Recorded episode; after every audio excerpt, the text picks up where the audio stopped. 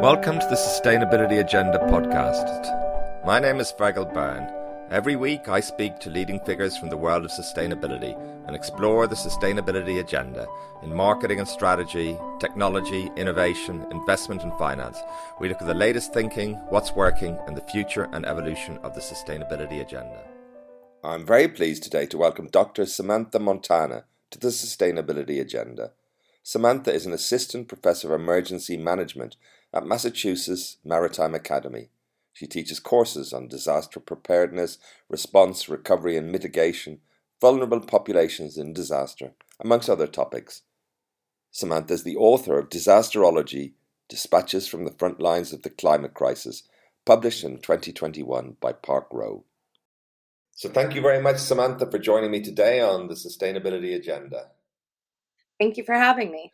So fascinating work you're doing in a in a very uh, important area: uh, disasters, responding to disasters, learning from previous disasters, and the whole uh, field, I guess, of disasterology. Um, can you maybe just tell us a little bit about your background, your current work focus, and how you've you know ended up, uh, I guess, exploring and researching about disasters?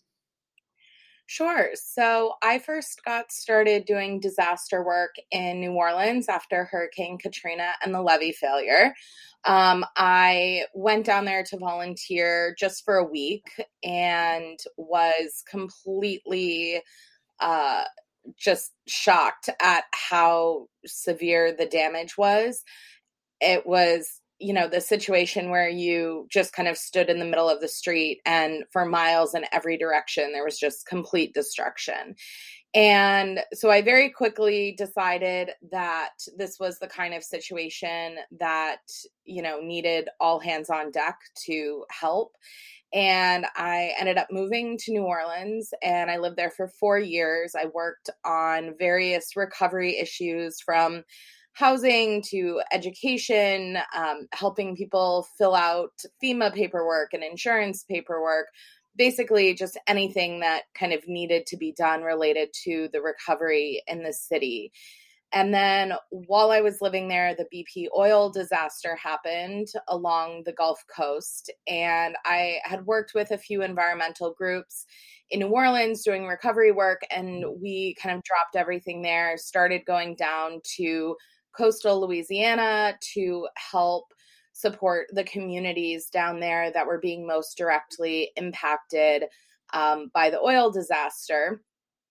And then then i kind of uh, skipped around the country a little bit going to some other major disasters um, that had happened across the country. Uh, again working with various nonprofits volunteering and in the course of going from kind of one disaster to the next, I started to see a lot of similarities in terms of unmet needs and how difficult it was for people to move through the recovery process. Um, you know, disparities and who was being impacted by these events and so, even though they were kind of on their surface very different, you know, a, a hurricane and a flood versus a, an oil spill versus a, a tornado, at their core, they had kind of all of these similarities in terms of um, kind of how the response and recovery system was operating. And um, so, in kind of seeing seeing those challenges with the system itself, I decided that I should go to graduate school to learn more about how that system operates and to kind of better understand it so that I could better understand what we needed to do to change that system. And so I ended up going to graduate school to get my master's and PhD in emergency management from North Dakota State University. And um, once I was there, kind of dove into the research, uh, started doing research myself. Um, started out doing research on the role of nonprofits and volunteerism in disasters. Uh, that's evolved now. Now I, I, mostly study the emergency management system itself, um, the various agencies that are involved at the local, state, and federal level. Um, and kind of better understanding the policy changes that are needed to make uh, the work that the emergency management system does more effective, efficient, and equitable. Right, right. It's been a something of a journey then, and um, yeah, yeah. The the um, no shortage of disasters, and we can talk about the frequency of disasters. And I'm quite interested to get some, I guess, some basic uh, statistics, but also uh, facts about disasters that you know we, we, we often focus on particular disasters and, and, and maybe not so good at generalizing and understanding some you know uh, aspects patterns of, of disasters.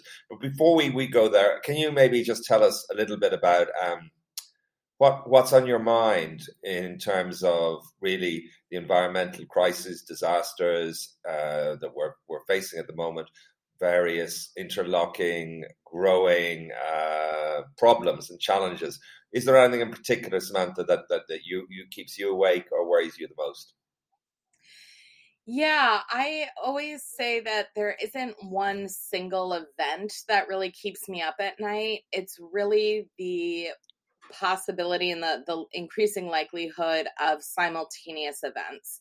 So, our emergency management system, whether you're looking at the US system or you're looking internationally at individual countries or really the international system kind of as a whole, there is limited capacity in our ability to respond to various types of events. Certainly, with COVID, we have seen that strained um, within certain countries, but even globally to an extent. Um, and so, when we start having these major catastrophes and you start having multiple large scale disasters, catastrophes occur simultaneously, you start to strain the emergency management system in a way that um, effectively prevents it from being able to effectively respond to unmet needs.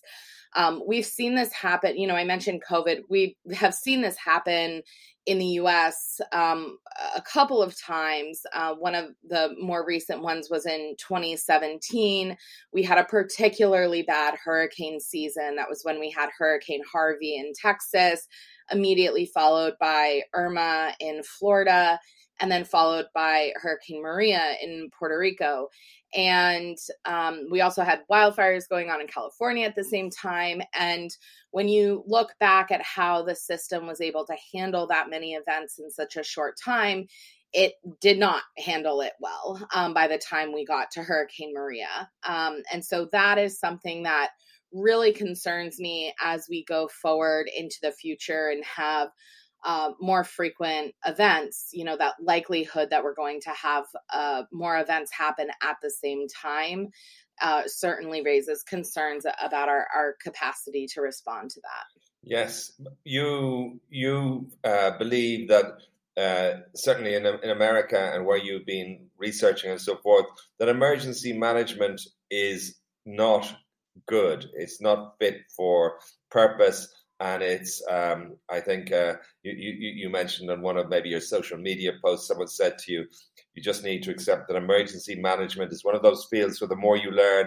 the worse it gets. So uh, you you, you um, can you talk a little bit uh, maybe just about what you see as some of the, the biggest problems? Yeah, so I'll speak about the US here. Um, you know, we have been doing emergency management since the country was founded. We've had disasters. And the way that we have approached responding to those disasters has certainly changed over time.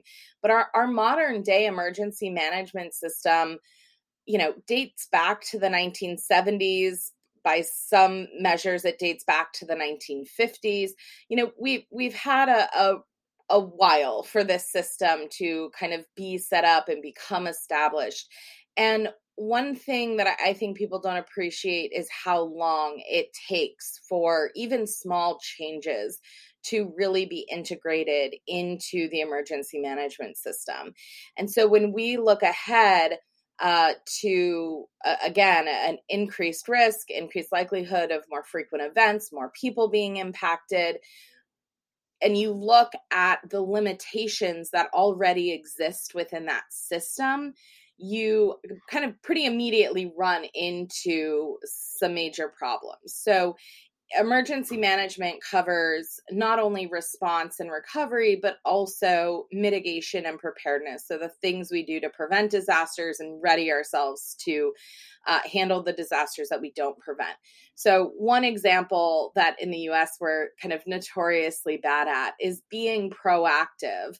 Uh, in trying to prevent disasters from happening and doing enough to prepare for disasters. Um, and again, these are, you know, kind of built into our system in terms of grant program incentives and um, you know it's connected back to the various laws and policies that govern our federal emergency management agency. And all of those things take time to change. And uh, again when you kind of look at what this timeline is of uh, our increasing risk we're not making changes fast enough within the emergency management system to even kind of stay level with what it provides to the public right now, let alone increase its services to meet that growing need. Right. So there is a uh, organizational, uh, bureaucratic elements. So the mitigation is clearly uh, a very big area, and when it comes to climate and so forth, uh, a lot, lot of attention uh, there for sure. Um, it's probably different when it comes to responding to crisis because we you you you have we have experience of previous crises and we we we we can we can see what what works and what doesn't work in various different situations. So maybe can you talk a little bit about that and uh, give us a sense of uh, what, what what what what what you think about that. Yeah, sure. So one thing I'll, I'll, clarify too in terminology here. When I say uh, when I say mitigation, I'm referring to hazard mitigation, which in the climate space would be more akin to climate adaptation. Um, so yeah, we've been we've been doing hazard mitigation for you know centuries in, in various ways. Um, so we actually, you know, we we have a pretty good idea of the kinds of mitigation techniques that we need to use to prevent flooding or prevent wildfires um, or you know uh, prevent um, you know severe damage from earthquakes for example. We know that building codes really matter. We know that preventing development in particularly high risk areas um, will dramatically minimize damage. We know that uh, updating our uh, storm water management systems to better accommodate heavy rainfalls. Uh, we know that we need to uh, rebuild wetlands and use natural uh, mitigation strategies to prevent flooding along coastal areas. Um, we know that you know we have been doing buyouts of homes for many, many decades in the US in places where, uh, you know, homes have been built where they probably shouldn't have been. Uh, we know how to, uh, well, theoretically, we, we know how to build and maintain levees when that is the, the most appropriate method. So we, you know, we have a lot of ideas about how to at least significantly minimize right. the damage. So, yeah. So here you, you, you mentioned uh, it, it, sounds very uh, wide ranging, quite vast. How do you impose some structure on this? It sounds, of course, disasters are pervasive in, in so many different uh, uh, arenas. Certain frequency of disasters, certain locations of disasters, and and you know and, and ways of responding because clearly the way you respond to fire is very different from an earthquake to you know or, or are there some generic principles how, how do you impose some kind of framework to think about this Sure. Yeah. So, well, that's really what emergency management is. So, we take an all hazards approach in the US, which means our response system um, is built on the common principles looking across events. So, regardless of the type of event, we know coordination, communication, collaboration, cooperation uh, leadership, trust with the public are going to be the key tenants um, that have to be achieved to be effective. So, in the US, we have created a pretty complex uh, response system. Uh, it falls under the National Response Framework, um, and it's called the National Incident Management System. Um, and we, through that, every first responder agency in the country, many other nonprofits, uh, local governments, uh, private businesses are all trained on a, a common operating system um, so that you can effectively send a fire department from California to Massachusetts and they should be able to immediately integrate in to a response that's unfolding. So we do have um, an established system in that sense. It uh, has some limitations, of course, but um, there there is an existing framework in that sense. Okay, okay, and um, but what you're suggesting is there are rich insights available that aren't being that haven't been brought into the system that uh, somehow the uh, approaches responses haven't integrated new ideas that are new observations, new maybe research findings about particular ways of dealing with the uh, with, with, with, disasters. And to what extent is it, I suppose, uh, a question of not so much of, of information that people don't know, but rather just structuring uh, bureaucracy, getting information, just actually implementation Sure. Yeah. So I, I think going back to the mitigation strategies, the one of the the fundamental problems for why we have not done more mitigation is that it's not popular law, uh, among lawmakers. So when I say we have the knowledge of how to do this, I'm referring to a variety of scientists from many different disciplines. I'm talking about engineers, I'm talking about local community advocacy groups.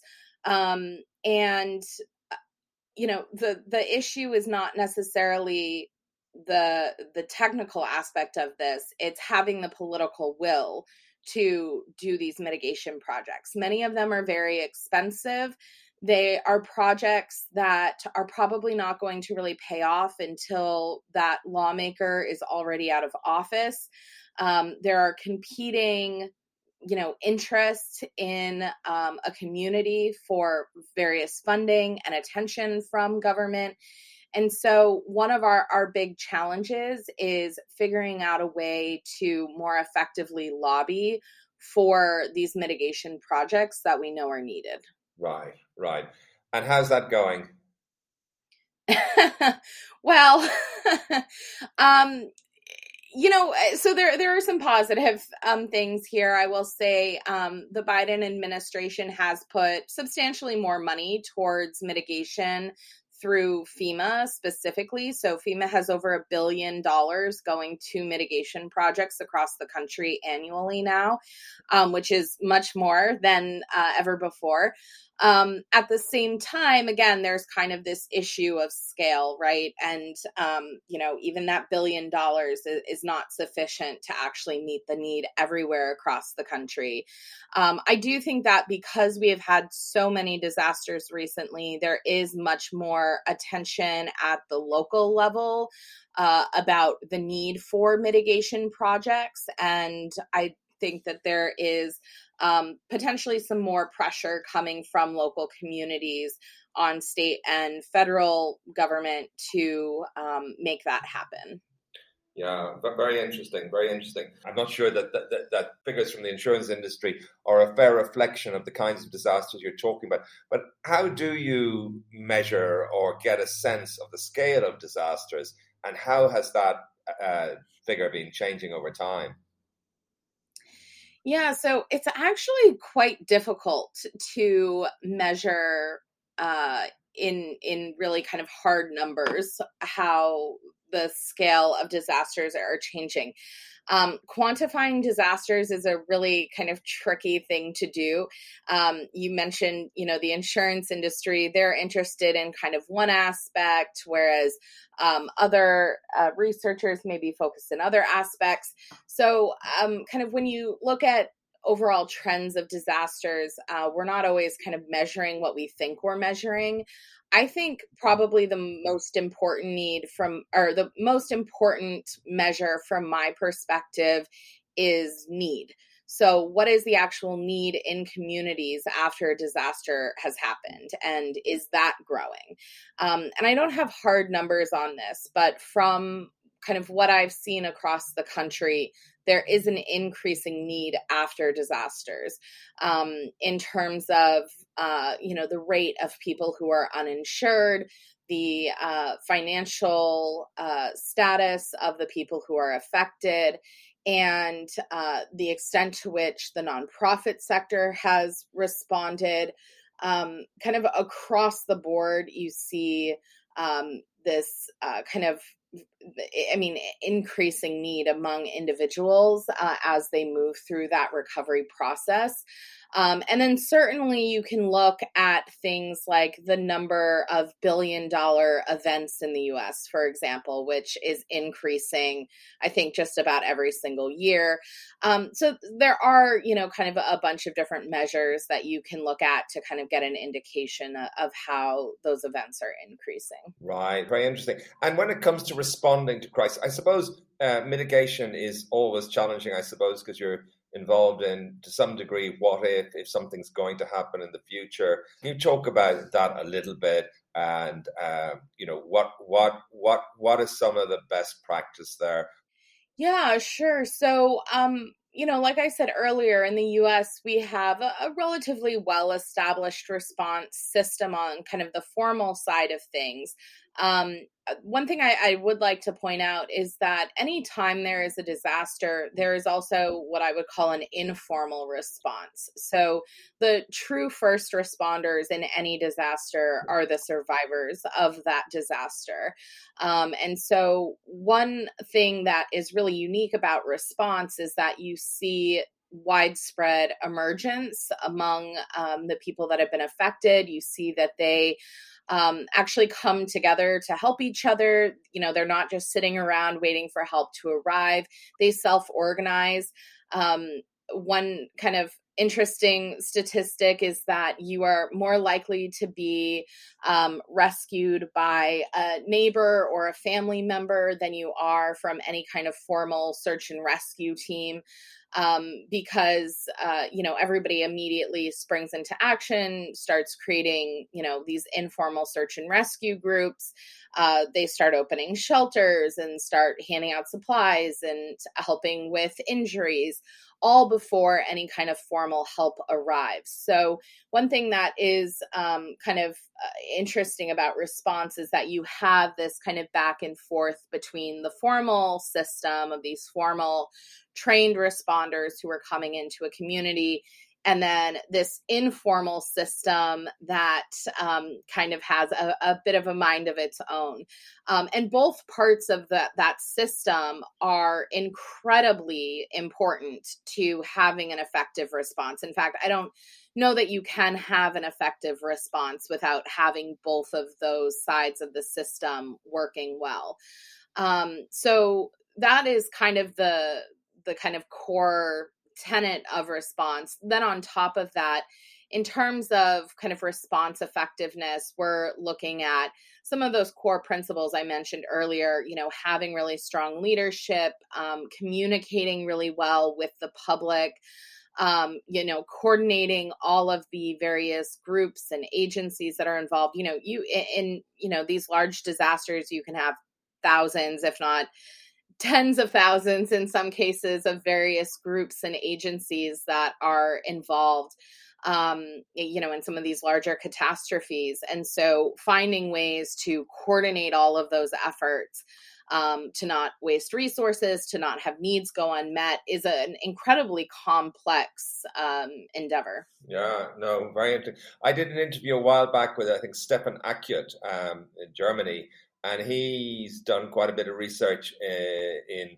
I guess, uh, some related areas. But we talked a lot about the importance of, I guess, social civic infrastructure that makes, for example, cities cohesive and collaborative and that these you know the quality of the social relationships in a particular uh, area a particular city for example is an important determinant of the the the, the success of the uh, response to to to uh, disasters. And I think you you you you you allude to this as well um, earlier. But to what extent is that uh, taken into account? To what extent are there arms of these organizations that are looking at these kinds of issues and and and and and, and taking maybe a kind of community based focus? Yeah, it's an interesting question. So certainly um, social capital and kind of the extent of social networks within a community can influence kind of how that emergence unfolds.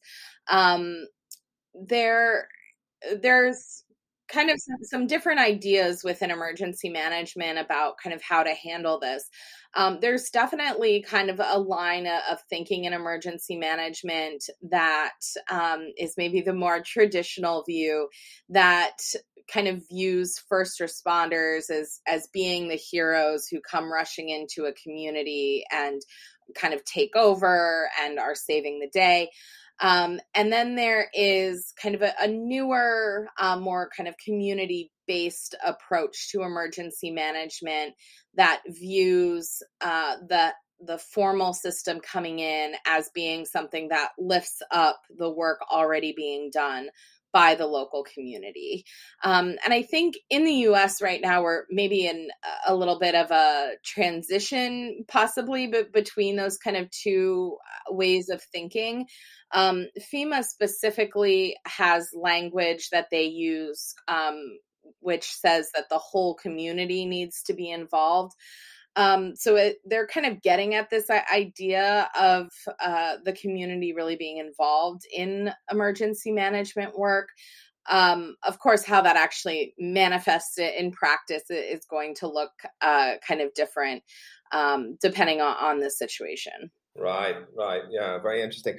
Now, the uh, United States has historically, recently at least, been very polarized when it comes to uh, climate and uh, uh global warming. To what extent uh, are the uh, various uh, protocols, the bodies, uh, disaster bodies you mentioned FEMA as well? To what how have they responded to climate and, and, and in particular, and to what extent have these ideas have the the you know have have have new protocols been developed, new ways of looking at this, and, and maybe more resources added in in particular areas.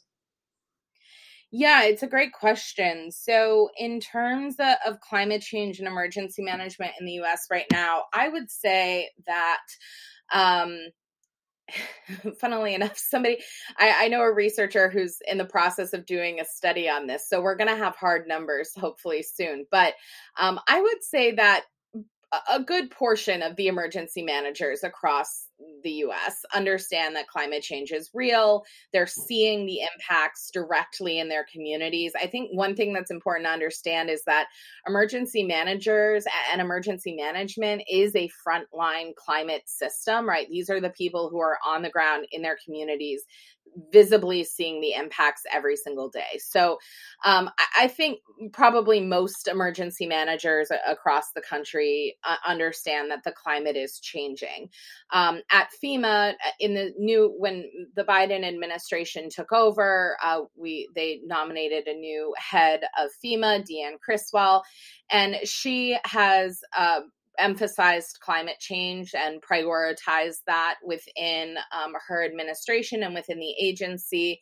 Um, it's only you know been a couple of years, so you know it's going to take kind of a, a while for um, I think kind of a a full understanding of really what climate change means for emergency management to really kind of take hold within the agency and kind of more broadly across emergency management. I think in a lot of ways, many emergency managers are kind of still at the point of kind of triaging the disasters that they're experiencing currently and have not necessarily really had the the time and ability to look much further down the road to see what climate change means for uh, the work of our field.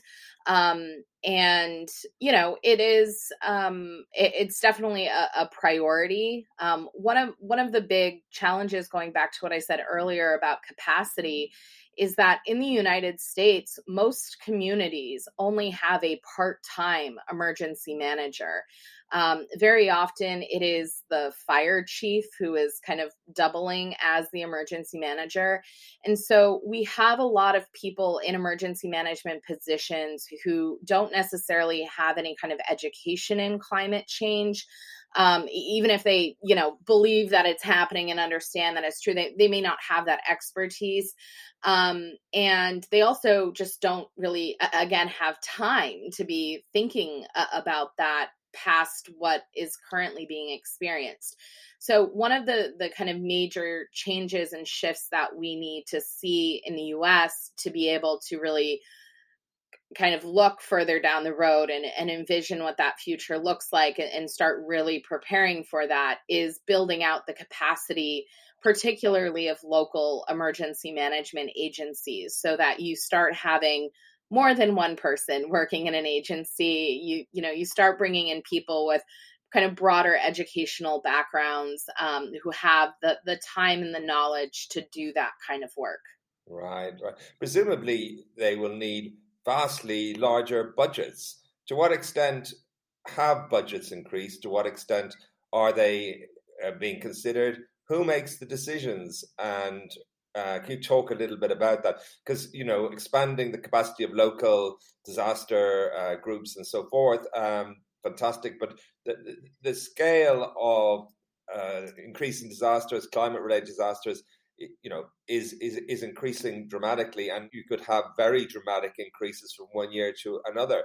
And is there some flexibility in the budgeting process that that allows for significant numbers of significant investments uh, support in, in FEMA and, and, and related agencies? I love that you have asked me this. So, I'm actually part of a research team who has been studying budgets across the, the country to try and actually be able to answer this exact question. Um, so, what I, I can tell you about the budget situation is um, at uh, FEMA's budget is um, not enough on the operational side of things. Um, so they FEMA is short staffed. They just announced they're hoping to hire. I think it's something like 1,500 more people over the course of the next year. Um, so, you know, they're kind of dr- dramatically understaffed, and, and along with that, I would say underfunded operationally. Um, when you start looking at state level budgets, um, again, you see kind of a, a wide variety across the country, but generally, I would say state emergency management is also underfunded. Um, and then when you look at local emergency management agencies, those are absolutely no question underfunded.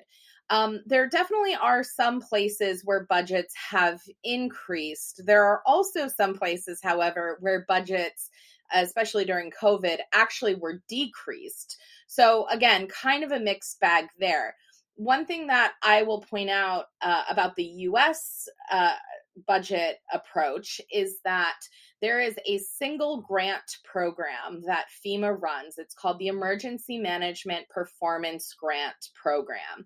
And this is a, an annual grant program. It, it currently provides about $350 million to state to every single state and, territory uh, across uh, the country. And it's divided up uh, based on a formula uh, based on the state's population. And so every state gets you know a, a couple million dollars tens millions of dollars um, every single year and one of the things that my research group and I have been looking at is how are states deciding how to spend that funding? And what we're finding is that many states are keeping a substantial part of that funding to wholesale fund their emergency management agency at the state level. And then they're passing along some of that funding to county, local governments. And they seem to be using that funding often to fund the salaries of their uh, emergency managers. And so the uh, when when you talk about kind of weaknesses in the overall emergency management system, we have a lot riding on this three hundred and fifty million dollars. It is effectively propping up large portions of local and state emergency management across the country. Um, so when you know we're thinking about budgets, it's quite limited in what emergency management agencies are getting a lot of it is coming from the federal government. Um, and so we're really not seeing, again, in most places, that state level investment and that local level investment in emergency management. And I mentioned earlier, you know, the majority have part time emergency managers. Eh, you know, that that job title shouldn't even exist. We should not have anything less than full-time emergency managers. I uh, when I kind of envision of what kind of uh, increases we're talking about here, I, I'm not talking about doubling budgets or doubling staff. I'm talking about you know five times, six times what we currently have in order for those agencies to genuinely be able to effectively prepare for these events, to respond when they happen, to help communities through the recovery process, and to actually do that prevention work and take into account climate change. And keep in mind, I mean, emergency management covers a lot of ground. Obviously, our focus here is on climate change, but they're also responsible for um, things like cyber attacks. That is something that emergency management is remarkably far behind in addressing. So, certainly, you know, a, a tremendous need for a, an increase in budgets across the board.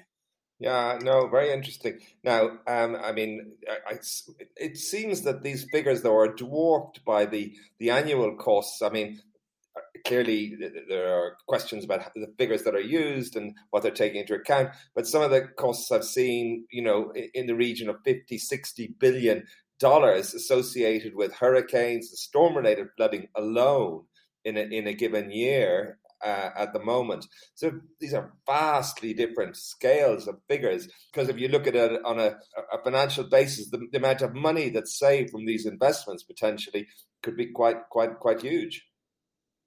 Yeah, there there's definitely ways to approach that. I will say researchers really haven't done that. Um, like I said earlier, kind of the the data situation uh, with disasters is a bit complex. Um, but certainly, I, I, mean, we do have data in terms of uh, the federal government's investment in mitigation, for example. So um, there's a, a, study done every couple of years that measures um, this, and, and they have found consistently that for every dollar the federal government spends on mitigation, they save $6 in response and recovery. So the cost benefit analysis is there. We know that investing in mitigation and in preparedness will save money in the long run. Again, it, it goes back to um, the political incentive not necessarily lining up in this case with the economic incentive. So in this case, um, we have a situation where the economic incentive doesn't necessarily line up with the political incentive, right? You may save $6 for every dollar you spend on a mitigation project, but you might not be saving that $6 until 50 years from now when the hurricane comes. So there is still kind of this, you know, disalignment uh, between the the economic the economic benefit and the political benefit. I was wondering uh, to what extent your, your well your research or to what extent FEMA and, and, and other I guess uh, organizations like that take into account or exploring or researching what lessons from other countries that in ways you know somewhere like Bangladesh for example that that as you know annual periodic flooding and so forth and as ways of dealing with that because it's such a pervasive. And Netherlands, another example where you know they're, they're, they're dealing with uh, reclaiming the land, but different countries are prone to different kinds of disasters and will have developed uh, particular approaches to dealing with that. Yes, you know, certainly there are uh, many places across the US that have looked uh, kind of internationally to get ideas for engineering and whatnot. You mentioned the Netherlands, um, and they sent teams of, of, researchers and engineers to New Orleans after Katrina, for example. Um, so certainly there is a, a, sharing of ideas, and I think everyone is watching, you know, the approaches taken by other countries. Um, for example, I, I, know a lot of folks in the U.S. have watched um, how Venice's surge barrier process has gone, um, and, and, so certainly there is, um, you know, the uh, impetus to to look internationally. At the same time, I will say there are even you know stepping outside of engineering differences in terms of landscape differences there are huge huge differences um, from country to country in terms of the political landscape, the economic landscape, how risk manifests, culture surrounding uh, people's perception of risk and kind of risk tolerance. Um, and that's not to say that an idea in one country can't be kind of picked up and used in another country, but I will say it is really difficult. We we really are comparing apples to oranges when we're talking about emergency management, one country to another the the kind of situational context surrounding this is really specific to each country. Um, and you know even in that sense i think countries that um, culturally and kind of politically tend to be more similar to one another even then once you start kind of digging down um, into uh, the approaches that are taken in emergency management, they, they really do look quite different. So I, I tend to use the UK and the US in this context. You know, our, you know, we have cultural similar, similarities, some political similarities and whatnot. Uh, but when, uh, you know, you hear UK researchers talk about disasters and their emergency management system, it really is operating on a completely different scale than the US system is, right? The US is so much bigger. We have so many more disasters. We have so many more bigger disasters that the the way we have to approach emergency management looks very different than the way you approach it in the UK. So uh, again, certainly, you know, room for kind of sharing ideas, but um, emer- emergency management for me, I think, is something that is pretty country specific. And I'll take it one step forward uh, further. Um, you know, even looking at emergency management within the United States, the way hurricanes are handled and thought about in Louisiana is completely different than the way we talk and think about hurricanes in New York and New England, for example. Um, just the you know those internal differences and differences in in how states have emergency management set up and and the the kind of culture surrounding those types of events in each place. So again it's not to say that you can't kind of apply findings more broadly. Sometimes you can but you've got to be really really careful with that situational context. Right. And you, you, as you mentioned there that states have different capabilities have different cultures and uh, different histories, different geographies as well. And uh, generating change at a state level is one question. What about at a national level? How, how does change happen when it comes to you know US wide, FEMA, and, and at that level? Yeah, so historically, the way that disaster policy has changed has been almost always in the wake of a major disaster. Um, there is, yeah, you know, there's, uh, we call it a, a window of opportunity, a policy window of opportunity that can open after particular events. It's not after every disaster. There are events we call focusing events where um, they you know really captured national attention and they, everything kind of lines up for for policy to be able to be changed um, so you know we we see policy change in that way um, I, in terms of how I think about this, though, we are at a point in the US where I think we need comprehensive national emergency management reform. So when I say that, I, I, mean local and state level reforms, and then also federal reforms. Um, at you know at the federal level um, there is kind of a, a, laundry list of policy changes that are needed to really um, fix things that are broken within our system fix things that were not kind of built correctly from the beginning within that system and then also you know kind of level up that system to deal with this increased risk related to climate change and our kind of changing hazard scape across the country. Um, and, um, you know, potentially you you wait for some major disaster to happen and you kind of have it written and you push try to push it through um, but really, what we're kind of missing in the US, and perhaps this is true in other countries as well, uh, is that we don't really have a lobby for emergency management. We have a couple of emergency management associations who advocate for emergency management funding generally. Um, but we don't really, you know, we're not like um, healthcare where you have these, you know, massive you know insurance companies and associations and hospitals and, uh, and all of these people that come together to lobby for policy change. We, ju- we just don't have it in emergency yeah. management. And, and can I just ask as well that, and I think you, you, you've written about this as well, that disasters don't hit equally, but they, they tend to amplify inequalities and injustices and the poorer communities are hit disproportionately. So presumably that has a political impact as well. Yeah, certainly. I mean, you know, a- any kind of community can experience a disaster, but certainly you see poor communities, communities of color, communities that are not politically powerful do tend to be affected at a disproportionate rate.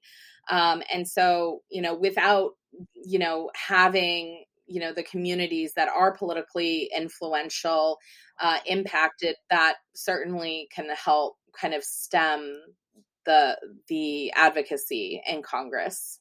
Very interesting. It sounds like a lot of work to be done. It's, it's such a huge as you say it, it, including everything from you know cyber uh, disasters or challenges or intrusions across the spectrum of disasters to hurricanes to the emerging various climate challenges and disasters. It's such a huge area, such such a uh, so much work to be done. It sounds definitely. Thank you so much for your time today and the great work you're doing. Yeah, thanks for having me. Thank you for listening to the Sustainability Agenda podcast. I hope you found it interesting. Please sign up at the sustainabilityagenda.com website or on iTunes to make sure you don't miss any future episodes.